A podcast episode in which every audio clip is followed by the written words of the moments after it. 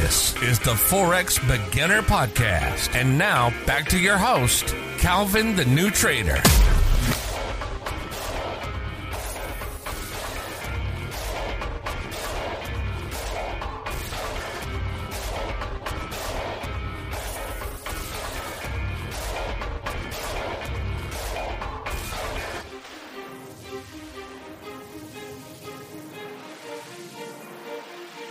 This is going to really require discipline to look at the economic calendar and just forecast without even looking at the chart of what your best trading opportunities will be just by looking at news events. It takes discipline just to understand hey, it doesn't matter what the market does. My best opportunities are here. Okay. Point blank, period. And I actually missed this. So there is news coming out in London. These are the yellow folders and they're like back to back. So we do have some stuff happening there. So um, but Tuesday still should be a a good day here because we got no negative impact in news there. All right, now let's look at Wednesday here. So Wednesday, um, now finally on Wednesday, no, no, no, at 1 a.m. we got some some uh, JPY. All right, some some uh, yen news there.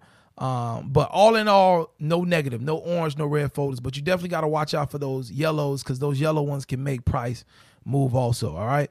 And then coming into, I think the first is going to be what the first is going to be Thursday. So on the Thursday, um, no negative impact news.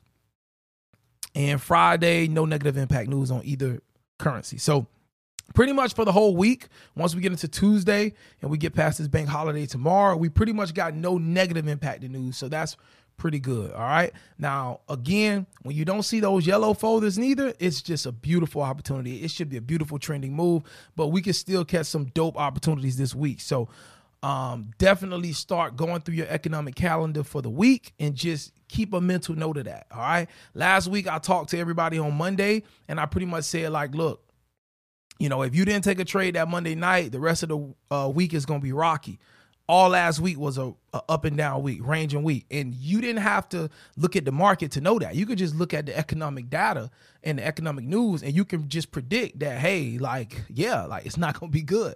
You know what I mean? It's a rock. It's red folders for everything. You know, it's not gonna be a good uh, week. Um, so just definitely use that. You know what I mean? So anyway, let's get to the market. So